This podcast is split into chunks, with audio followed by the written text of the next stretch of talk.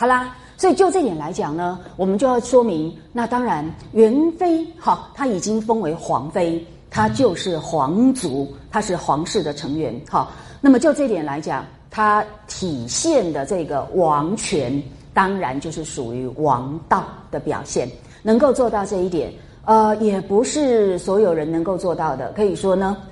若非有这个仁德之心，那么拥有了权力之后，能够把它转化为惠爱别人、助成别人的这样的一种正面力量，那这当然就是呢传统社会里面所期望握有权力的人所应该达到的。好，那所以呢，以元妃的这个作为来说，它就是王道的体现。这个请你们一定要注意，你不能忽略它是一个皇族成员的身份，以及它所代表的这个皇权的意义啊、哦。然后在这一点之后呢，我们就要进一步来谈一个问题了。请各位不要忘记，你们今天所熟悉的大观园这个名词，事实上是谁命名的？这个非常重要哦。我们真的现代人不活在那个时代，我们根本自动啊，潜意识就筛选掉这些呃选项，或者是呢根本自动筛选到这些必要条件、必要的这个呃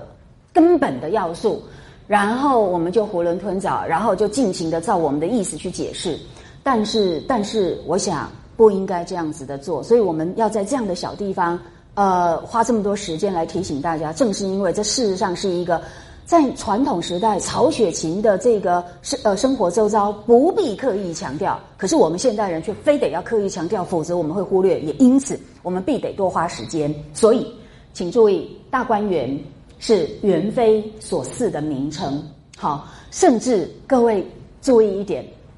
我们等一下会详细的说明，请各位注意一下，你们好熟悉的什么潇湘馆啊、恒芜苑啊、怡红院，这些名字是谁所命名的、啊、你们知道吗？这个很关键耶，这些都是元妃命名的，而且比起原来的命名者，是不是更贴近将来住进这些屋舍的主人们的灵魂、心灵特质，对吧？一开始，呃，潇湘馆是被宝玉命名的哦，命为什么名字？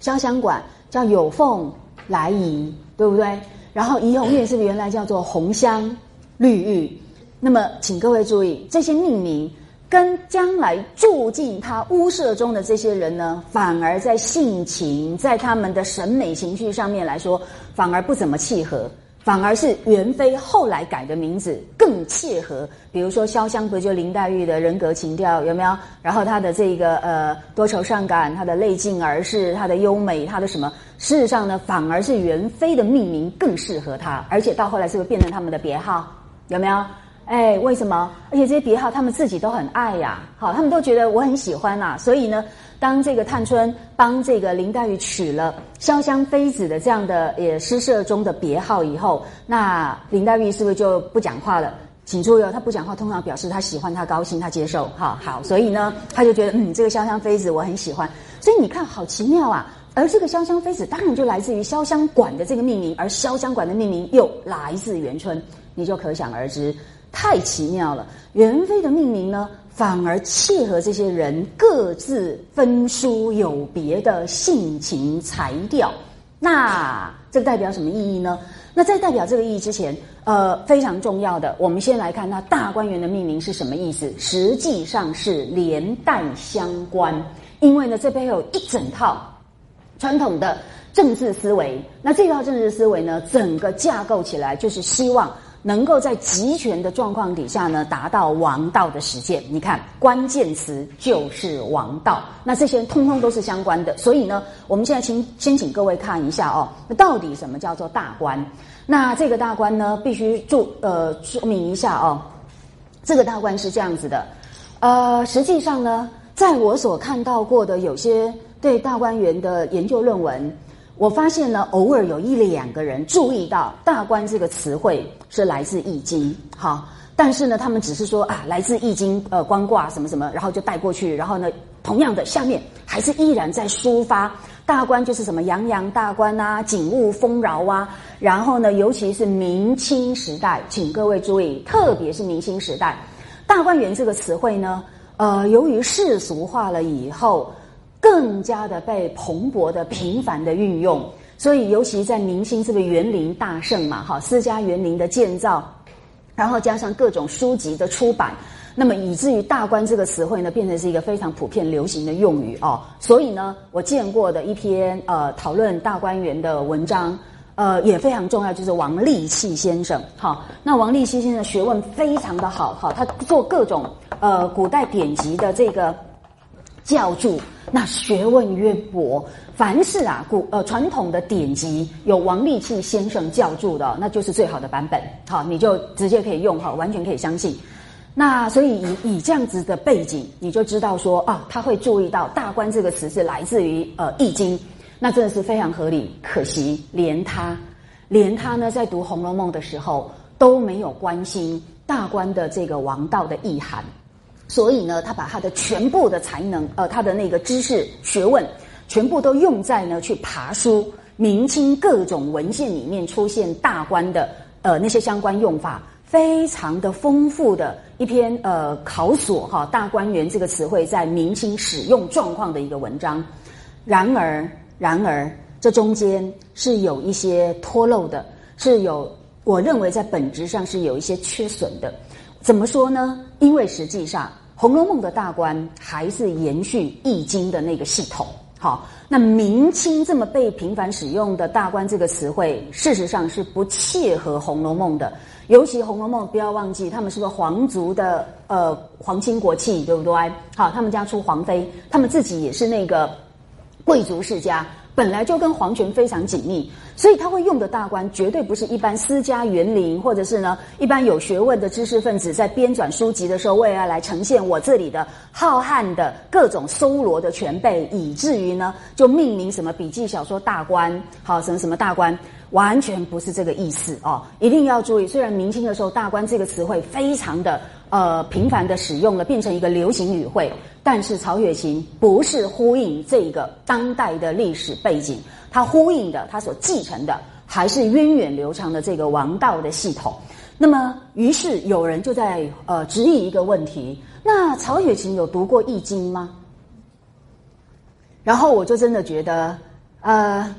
哑口无言啊、哦。事实上这个问题根本不成立的原因是，第一个，曹雪芹有没有读过易经这不需要证明，这个在传统的世家子弟来说那是必要的知识，好不好？根本不必证明，这是第一点。第二点，就算要证明，我们也可以提出证据。好，虽然以那个传记资料来说，如今有关曹雪芹的各种资讯并没有提到他读易经，好，可是我们有证据，来请各位看一下，就在《红楼梦》第五十二回。好，当时呢大家在讨论说我们诗社要重开，好，新开一社，那大家要有一个题目啊，因为这种诗社的运作啊一定呃都是同题共作或者是同题的系列，然后大家一起来创作，好，这是一个也是传统的文人，那么他们在呃印制或者是在文人集团当中呢写诗的时候会常常使用的一个状况。那这个在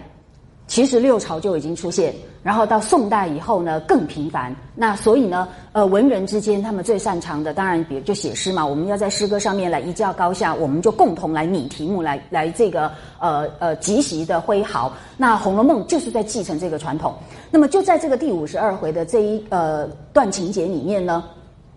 大家讨论说那我们要做什么题目的时候，宝钗呀、啊、请注意，她绝对不是一个迂腐的女夫子，绝对不是，她也有很活泼，也有呢诶很淘很淘气很顽皮的时候。好，所以呢这个时候她就笑说，哎呀，那下次我邀一社，就是我出面做东，好，邀集大家来结社，那我就会定四个诗题，四个词题，懂吗？诗跟词是不一样的啊、哦、然后我就定这八个题目，那每个人呢就分别都写四首诗四阙词，然后啊头一个诗题呢就要做什么题目呢？咏太极图，那要现一仙的韵。那什么叫一仙的韵？那它它就叫一仙，其实这个仙就是仙步韵，仙步韵就是呢以仙这个字作为呃这个整个韵部的第一个字，可是这个韵部里面还有很多其他的字，那些字都是可以拿来跟仙一起押韵的用字，这样懂吗？然后做事的你就可以去查哦，找到一仙，你就可以看到里面的韵字通通都是可以拿来押韵，就不会错韵，这样懂哈？那通常请注意，就我所查过的，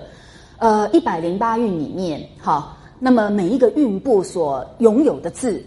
数量是悬殊的，好，有的运很大。大的意思就是说，里面可能有好多用字，你都可以拿来押韵。那这样作诗起来是比较自由，对不对？比较不会受限。那有的韵部很窄，他们叫窄韵，或叫做险韵，很危险的险。那意思就是说，这个韵部的字很少，那常用的更少，以至于当你要写诗的时候，一定要押这个韵部的时候，你就很难发挥啦。好，那因此叫做窄韵或险韵。那会悬殊到什么地步呢？我查过哈。大的韵部啊，叫也叫宽韵哈，大的韵，呃，最多可以到四百多字，好、哦，那当然呢，你扣掉不常用的，可能就剩下两三百，不过也算好用哈、哦。但是险韵跟窄韵非常麻烦，它甚至可能只有几十个字，然后再扣掉罕用字，那所剩无多，所以通常写诗会避开那些险韵跟窄韵。那一仙是属于哪一种呢？上过诗选课的同学要去查一查哈，就知道。一仙的韵算宽韵，好，一仙韵算宽韵。那所以呢，你如果要用一仙的韵呢，好像你乍听起来是比较好发挥，不是要为难别人的。但是你们看，宝钗下面竟然又说，我们的诗体啊，就是我们的写作形式呢，要用五言律。好，五言律当然是比较容易写，七言律那就麻烦了。而就这个诗社的运作来讲，从六朝开始以来，凡是文人之间呢，有这一种集体创作的情况。通常都是用五言律，好，这个也是一个呃传统中的主流，好，那所以到目前为止还算是嗯有八成不是刻意为难人的，但是下面这一句啊就有问题了，宝钗竟然说呃诗题限定咏太极图，而且限一仙的韵要用五言律，还要把一仙的韵通通都用光了，好，用尽了，一个不许剩。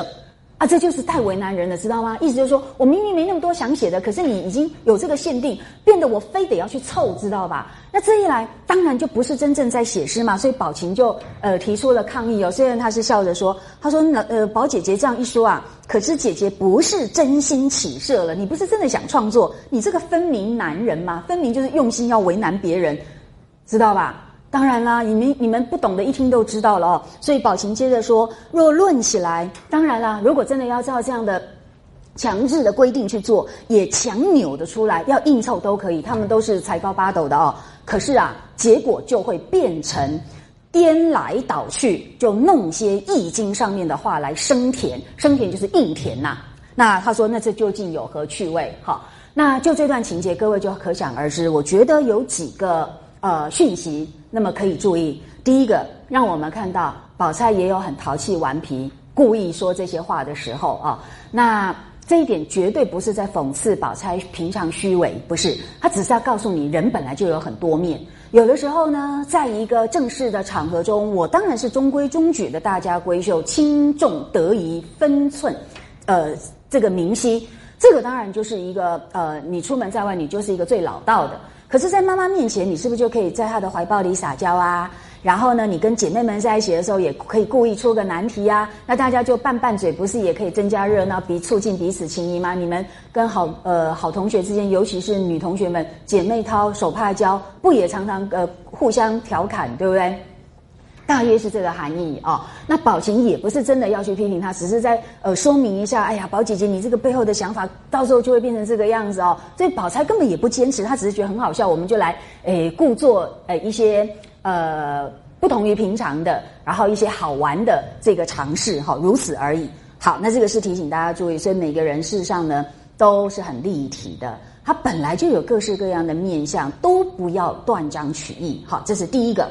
第二个呢，请你们注意咏太极图。当然太极图主要是宋代理学以后比较多的啦哦。可是呢，不要忘记太极是不是主要也是从那个易经而来的嘛？那所以呢，下面宝呃宝琴才会说，你如果要咏太极图，当然就是颠来倒去的弄些易经上面的话来抒发了嘛，对不对？那这种写法也不是没有过，六朝很著名的玄言诗。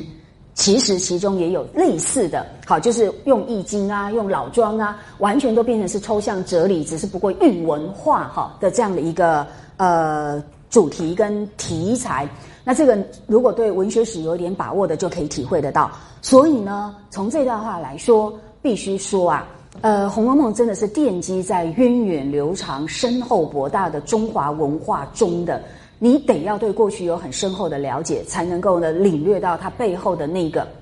很庞大，而且真的是非常丰富的那个背景。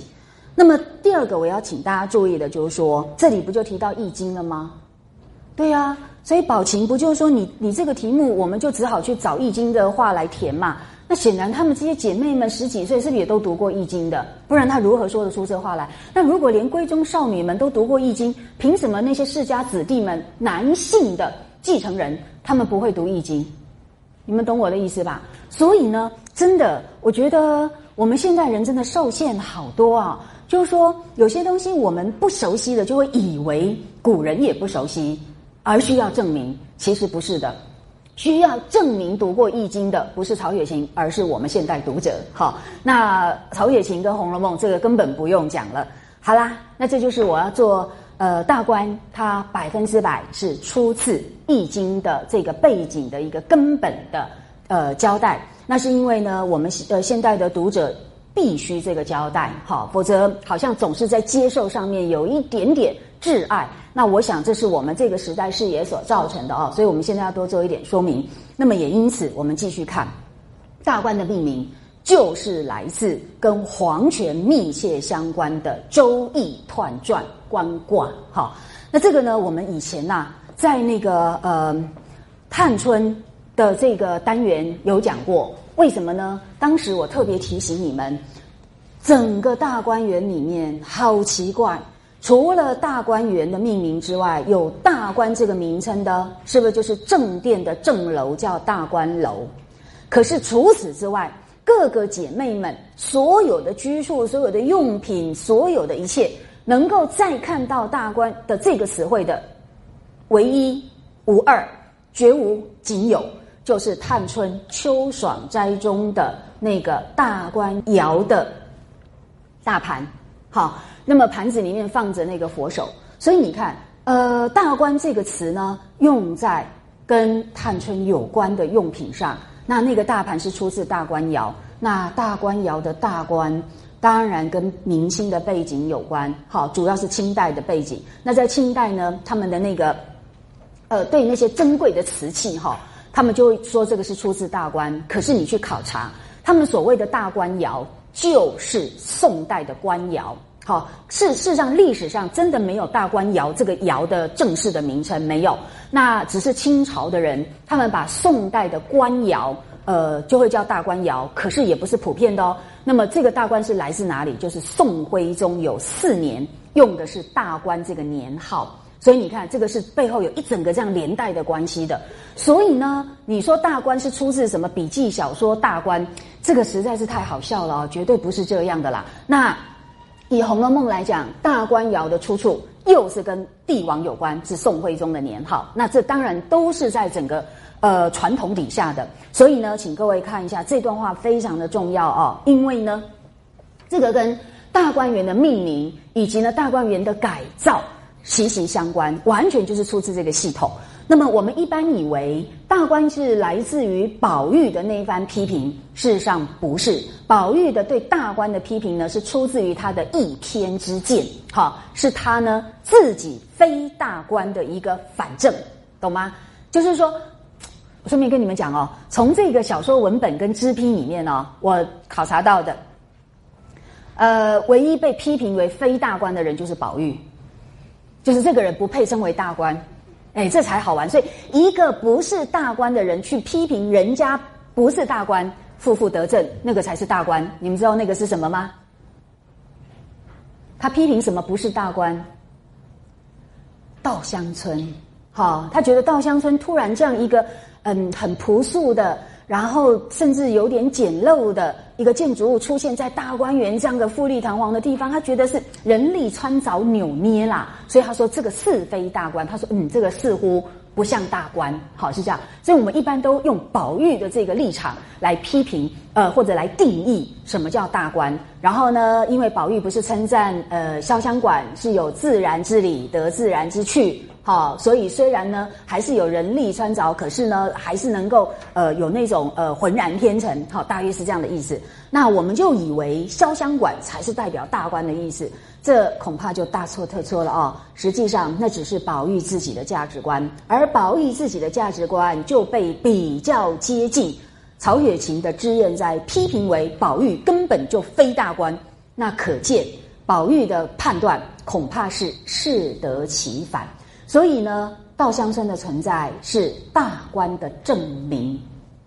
反而是大观的证明。我们等一下呢来谈各个屋舍的命名的时候，我们会强调这一点哦。也就是说，要有大观园、啊，要有稻香村的存在，更加的完善了大观的意义。好，那就这点来说，又是跟《易经》的所代表的，呃，这个王道有关。好、哦，那首先我们还是先回来看大观到底本来是什么意思。而且我告诉你们哦，不但它本来是这个意思，而且这个意思几乎制约了以后的两千年以上的呃知识分子、文人传统。他们在用大观的时候呢，呃，八九不离十都是在这个系统底下去用。除了到了明清，尤其是清代，他们把大观呢世俗化、庸俗化，然后用了比较不好的说法，但是恐怕应该这样说，就是他们把这个大观这个词庸俗化以后变成泛滥呐、啊，那个反而那那才有可能脱离这个传统。可是在这之前讲到大观的几乎都是在这个范围之内，所以请各位看一下这个，你们背一下哦，就说呃官卦里面的彖曰大观在上，好、哦，你看到、哦、这是大观在上。然后呢，中正，好，我跳着念了哦。中正以观天下，这个是最重要的。等一下，中正的这一个概念的具体化，我们会在大观园的设计里面呢，百分之百看到它的体现。所以，中正的这个概念是非常重要，也跟皇权、跟王道有关。好，然后他就说啊，你看哦，下观而化也。刚刚不是说大观在上吗？那下面又说下观而化也是什么意思呢？等一下我们会解释一下哦。下观而化也就是说啊，呃，王者在上，然后呢，我必须要体察下情，然后呢，要化民成俗，这样懂意思了吧？我要观察民魔，了解百姓们他们的需求，然后教化他们的意思，这样懂吗？所以就是我要以身作则，好，我要而且我要下观，我要体察百姓，好。然后呢，另外就是那什么叫观呢？观很麻烦，观是一个很复杂的语词，呃，研究起来那真的是无法一言以蔽之。总而言之，这个观不但要体察民情，就是下观，而且呢还要大观在上。那这个我们等一下再做补充。还有一个就是啊，要观天之神道，你还要去观察四时的运作背后的那一个神妙的宇宙的原理，你还要去查天地万物的那个运作的奥妙，要做到这一点。为什么呢？因为对古人来讲，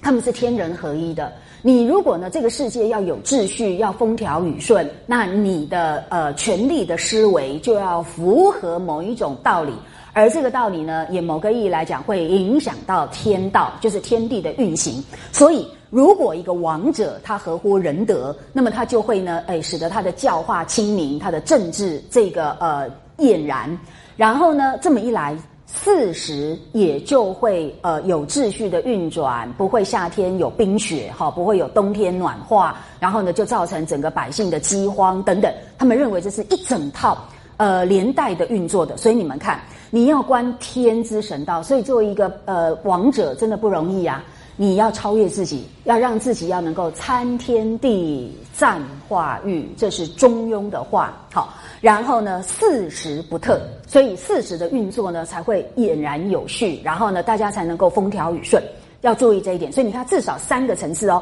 然后所以说啊，圣人以神道社稷，而天下服矣。所以圣人，这个圣人其实就是王者。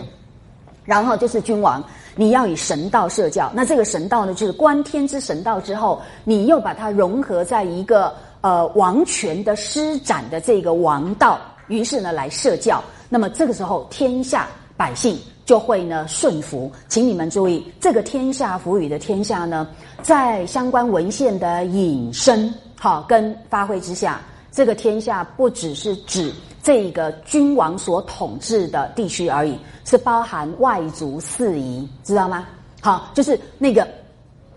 当你那个修仁德之后啊，那么就是那个四夷就会顺服，就会来归，这是古代的王道呢最高的体现，这个叫做天下。所以我们等一下会看到很多类似的文献，他们都清楚的点出这一点哦。所以他们会发挥说四海呀、啊，诶，或者是呃四夷，有没有夷狄那个夷？这个就是指的说，连外族那些蛮夷之邦都会被感化，那这个就是王道天可汗，好、哦、这样子的一个伟大的呃感染力量才能够达到，那都是希望君王把自己修仁德修到一个圣人的地步，好、哦，那所以呢，简单说，这里所谓的大官，好、哦，我们整体来讲。呃，有两个意思，这个是学者已经研究出来的。什么叫大观？一个就是人间的王道，一个是天地间的神道。好，那可是王道又有大观在上跟下观而化，所以又分为两种。那一种是什么呢？请看，大观在上是指神道显现，而且应用在现实之中的王道啊、哦，然后呢，以至于你可以作为典范。所以大官在上的意思哦，是指呃君王修仁德，让自己变成一个非常完美的君王，然后你高高在上的可以变成百姓的典范，让他们瞻仰，让他们呃这个模仿学习顺从，这样懂意思吗？那这样的人他当然也可以下官而化也，这样懂意思吧？所以下面才会说，用我简单的话来讲。大观呢，这是我觉得最简单大家的体会，就是大观就是权力与道德的完美结合，就是有权力的人他要有最高的道德，这个就是古代对君王的一个最高的期望。所以呢，这样的君王他当然就顺应自然之理，就是神道社教，然后呢又能够下官好而化也，也就是呢以自呃能够能够教化人民，然后就能够达到天下服矣的太平境界。好，这个就是大观的基本的意义。那么接下来我们等一下会补充后来的用法，完全如此。我故意选阮籍是要告诉你们，以阮籍这种被视为是什么呃礼教的叛逆者的人，当他在用大观的时候，仍然是在这个用法里面，那其他没那么叛逆的人就可想而知，好不好？好，来各位请看一下，诶，我故意找这个魏晋时代，呃，所谓的月明教任自然哦，最有名的一位呃代表人物来做说明，呃，这就是我刚刚提到的意义啊、哦，真的，你真的不要忘记一件事情。儒家的思想跟价值观根本就是传统文人他们呃骨子里的 D N A 啊，真的，连李白、苏东坡这些人通通都不例外的啦。就算他们一副表面，哎，有的时候会来什么，哎，反对儒家，或者是呢来什么月明教，哎，连杜甫都愤激到极点，都曾经说过，呃，什么儒术与我何有哉？孔丘道直俱尘埃。好，这个是杜甫都讲过的哦。可是你不能否认，他绝对是一个百分之百的儒家信徒。那事实上呢，李白也一样。李白虽然说我本楚狂人，凤歌笑孔丘，可是他在很多地方也表明了他要以孔子作为自习，所以才会说什么呃，昔圣如有力，绝彼于祸邻。这个根本是你理解他们不可或缺的基本，而且必要，而且优先的一个前提哦。所以呢，不要只抓到他们有月明教的那一面，然后呢就来呃忽略他们事实上更根本的那个东西。所以呢，我们来举这个阮籍为例子哦，请看他早期哈、哦、是早期，虽然他后来也有什么达庄论啊什么之类的，就偏向了道家思想哦。不过请注意，道家思想往往在传统文人的呃人格结构当中。都是他们呢不能够实践自己的理想，所谓的怀才不遇，不管是因为时代，因为什么外在因素导致这样的一个失败的结果之后，他们用来安顿自我的一个出路。好，所以他往往是在道不行，怀才不遇，自我没有办法在这个世间呢得到儒家式的那一种价值实践的时候呢才会采用的。所以即便阮籍后期有所谓的达庄论，哈，去发展什么月明教的那些说法，但是呢，恐怕都不能忽略，那是他在所谓的途穷，哈，痛哭而返的那个处境底下，去发展出来的一一种思想的武器，哈。那要需要这个武器，某个意义来讲，就是他没有办法走儒家这条道路的结果，因此，哈，因此，我们透过呢阮籍的这一个通义论。我想可以解释这个道理。那什么叫通义论呢？就是说我要来贯通易经的道理，所以我们就可想而知，这根本是他们必备的，好，一定要读的基本文献。然后对这些基本文献呢，他们也都非常有深厚的造诣哦，因为呃，他们都是最杰出的这个知识分子，所以呢，不但从小受到就是各种严格的教育，饱读诗书，而且在里面都会很有见解。那这个是我们对古人呐、啊，尤其是经过这么严格的时间淘汰之后，还有作品，还有他们的名号可以留下来的人，你应该要有的一个基本判断标准哦。所以呢，这些人，好，你好好了解他们的教育的根本，几乎都是在儒家的经典之中。好，所以我们来看这个通义论，你看里面所讲的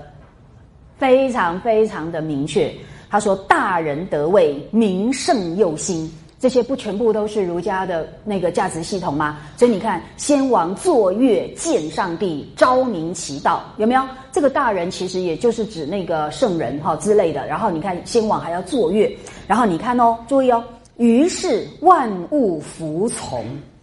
好，这就是呢以神道社教天下服矣的那段话。好，然后他说呢，随而视之，于是天下服从这个王道，这个神道。好，然后呢就跟随着我们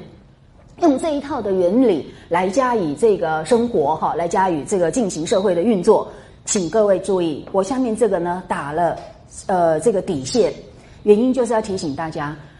阮籍说得更明确，什么叫王道？王道我们刚刚讲的是很抽象很理想化的，那他告诉你，在这个抽象化的理想化的这个描述中，具体执行的时候是什么？你看他说是子尊其父，臣诚其君，驾驭统一，大观天下。摆明了是不是就是君臣父子之礼啊，对不对？君君臣臣父父子子嘛，就是这一套嘛。那所以呢，他说实践了这个子尊其父，君臣呃臣臣其君，然后万物服从，然后照着儒家所说的这一套伦理制度去运行，就会大观天下。好，所以呢，这个大观完全就是王道，而且是来自于儒家的价值系统的。于是你们看一下，他就接着说，是以先王以省方官民，你看也是要这个大观天下，你要呃这个呃观下民以化之，好，然后呢什么要社教，宜呃宜之以度也，包而有之，和而含之。总而一总而言之，意思通通都是儒家的那一套思想。所以你看哦，我真的提醒你们，其中的大观天下，他还特别很清楚的告诉你，就是子尊其父，臣诚其君，驾驭统一，这完全是儒家的伦理表述。所以说，可以是对我们刚刚所看到的这个《周易》观卦更进一步的回应哦。那事实上，这是合乎呃这个《周易》的那一套思想的。那么，这都是在儒家的一个呃运用阐述之后，那么所形成的，而且根本上已经是一个最主要的，而且是最核心的知识分子的价值观的这个呃。主轴哈，所以呢，下面我们又要再提醒一个非常重要的文献。我们在探春那个单元里面忍不住先讲了，因为我真的觉得要澄清这个观念是太重要了。那么我们常常是在一个把《红楼梦》好像当作是一个真空式的一个产物，然后呢架空于它的历史环境跟它的文化背景。然后用我们现代人的角度去理解、去思考，这事实上是很常见的，也因此我们要不担其烦哦，要不赘其词，来多做说明。所以，请各位来看一下，我们再强调一次哈。那有些新同学，你们就可以在这里呃也得到一个新的补充。那旧同学呢，我们就来呃温习一下。这就是大观，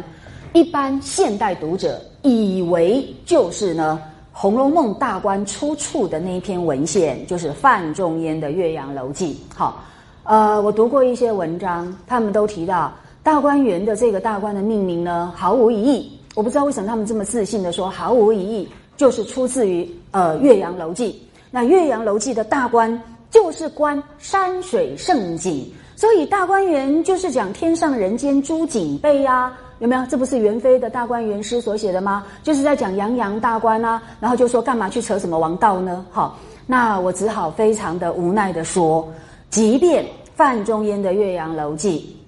它都不是第一个出现大官这个语汇的，也不是《红楼梦》的大官的所谓毫无疑义的来源，更何况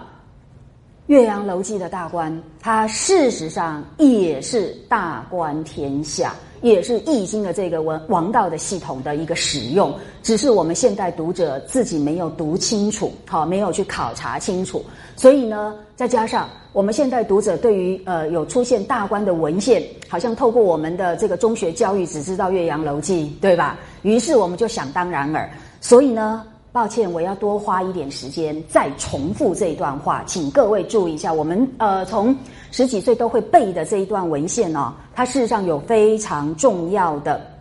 这个相关意涵。你看，范仲淹他说：“庆历四年春，滕子京这个人他谪守巴陵郡。”你们注意一下哦，叫做谪守，他被贬谪，然后到这到这个巴陵郡去当太守。作为一方之呃父母官，可是就古代文人来讲，这个就叫做贬谪。请各位考虑"谪"这个字的用法好不好啊？你会用到"谪"的话呢，他会被贬到长安吗？不会吧？不会贬到北京？对，不会被贬到呃台北？不会吧？你用个"谪"字的，通常是到哪里去？偏远海南岛啊，不一定海南岛，就是偏远的地方。呃，比较那个是所谓的边陲地带，比较是那个教化没那么正统的地方，好，所以相对比较自由，可是呢，在文明上也会比较落后的地方。果然，范仲淹是要来赞美这个滕子京的。他虽然被贬谪到巴陵郡这个地方，这这个地方不就是在那个湖南吗？好，在那里事实上在呃宋代一般也被视为是偏离中央的边陲啊、哦，尤其呢山环水绕，固然景色优美，可是对这些正统文人来讲，多少算是瘴疠之地，知道吗？好，所以呢，尤其那边教化或者是各种水准比较呃落后，事实上一般文人他们宁可在京当朝官，不会要到这种地方来的。所以白居易被贬为江州司马，不就青山师吗？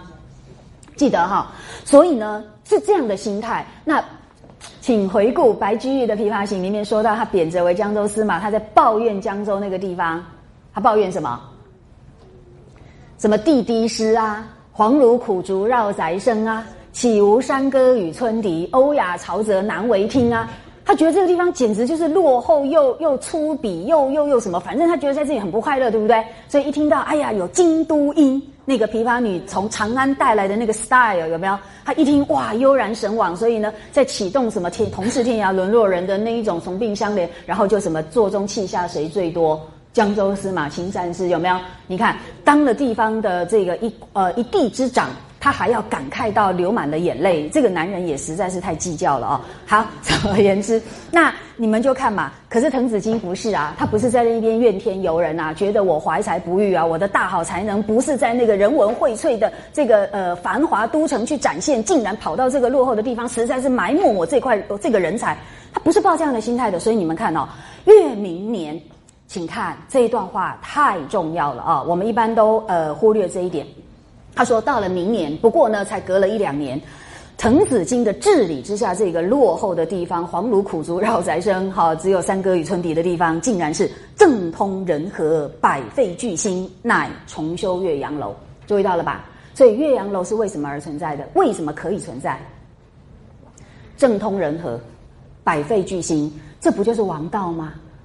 好，然后如果没有这个政通人和、百废俱兴的治理，好，那么不可能会重修岳阳楼。所以岳阳楼根本就是一个王道的体现呢，要注意这一点哦。然后呢，我们呃范仲淹他登了这个岳阳楼之后呢，才告诉我说，哎呀，我就是在这个王道的基础上，才能够大观天下，懂吗？那当然，我现在只不过是巴陵郡的一地好的小范围而已，那我就可以把这一地的小范围的呃天文人文都把它提升到最高境界，所以我看到的也是这样的一个气象万千好的山水胜景。所以你们往下看，他下面讲了一堆哦，什么余观夫巴陵胜状，在洞庭一湖，衔远山，吞长江，浩浩汤汤，横无际涯，朝晖夕阴，气象万千。请看，此则岳阳楼之大观也。所以这是出现大官的地方。但是呢，如果你误以为岳阳楼的大官只是在看什么气象万千的八陵盛状，那恐怕就是只知其一不知其二。所谓的其二是指能够看到这样的气象万千的八陵盛状是得要登上岳阳楼，对吧？可是如果没有政通人和百废俱兴，哪里来的岳阳楼？所以他最后归根究底，他都是在告诉你，这是王道的实践。更何况，好，更何况，请各位注意，如果你再把整篇的《岳阳楼记》把呃从头到尾的读完，我们刚刚引述的只是前半段哦，告诉你大观园诞生的那个根源是王道哦，好，哎，我们刚刚王道不是说要天下服矣吗？那就是全天下各个边陲地带，通通都受到王道的教化。好，这里其实巴陵郡的政通人和就是在。呃，回忆所所谓的天下服矣的这个呃意义啊、哦，更何况如果你再把这个《岳阳楼记》最后所归结的那个宗旨，那大观的意义就更明显啦。我们把这个《岳阳楼记》读完哦，那么当范仲淹把这个洞庭湖的景色是不是做了非常精彩的描述，对不对？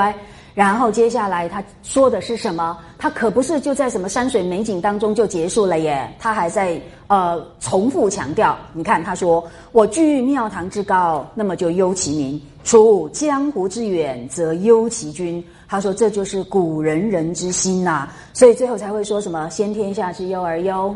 后天下之乐而乐”。这个就是兼济天下的知识分子的最高的自我期许哦，这个就是他的全篇文章结穴之处，结穴就是最归结的那个最关键的那个宗旨。所以各位，你们有没有注意到，把这篇文章读完之后，你会发现范仲淹一开始告诉你我是观洞庭湖的气象万千，可是说着说着到最后他已经是由观一地的山水胜景整个扩充绵延到观天下百姓的忧乐。这事实上所谓的大观始终没有脱离政治美善的这个王道范畴哦，你要注意这一点。所以怎么可以断章取义呢？怎么可以以为呃你只知道呃范仲淹的这个岳阳楼记，你就以为大观就是出自于岳阳楼记？这实在是太奇怪了。更何况范仲淹的岳阳楼记也不是在讲山水，好，所以呢，或者说它是透过山水来呈现政治美善到达极致的时候，人可以领略到一个怎样的美善的状态，包含山水都在这个人文化神之中更加彰显它的万千气象。所以说所以说观天下百姓的忧乐，以至于在呃政通人和百废俱兴的情况底下，这个政治的最高美善就被呃普遍的也被滕子京这样的一个绝好的长官把它实践在巴陵这一个偏远的谪守之地。他其实整篇的意思是在讲这个，所以呢必须说即使是岳阳楼之大观的大观，仍然是来自于易经观卦的这个最原初的含义，好不好？好、哦，那就这点来说呃，我真的觉得我们现代人读书，因为没有这个传统的背景，所以我们真的很容易断章取义哦，那非战之罪，但是我们要尽量避免。所以呢把这些呃情况都谈完了以后，我们接下来是不是又提醒大家呃，到了清代他们讲大官窑的大官主要用的是什么含义？是不是就是宋徽宗的年号？有没有？虽然只有四年，可是你看到了清代人的认知里面，你们宋代这么样绝佳的工艺，好，官窑里面的产物，我都把你们这些官窑呢也称为大官窑，而直接用的是宋徽宗的年号，你就可想而知大官这个用意绝绝对对，它是事实上就是呃，易经的这个用法作为核心的，好，其他的世俗化或者是泛滥的使用，那是另当别论，那已经到清代另外的一一个比较一般性的用法，那已经呢脱离文人的这个主要的传统，好，这个请各位要注意。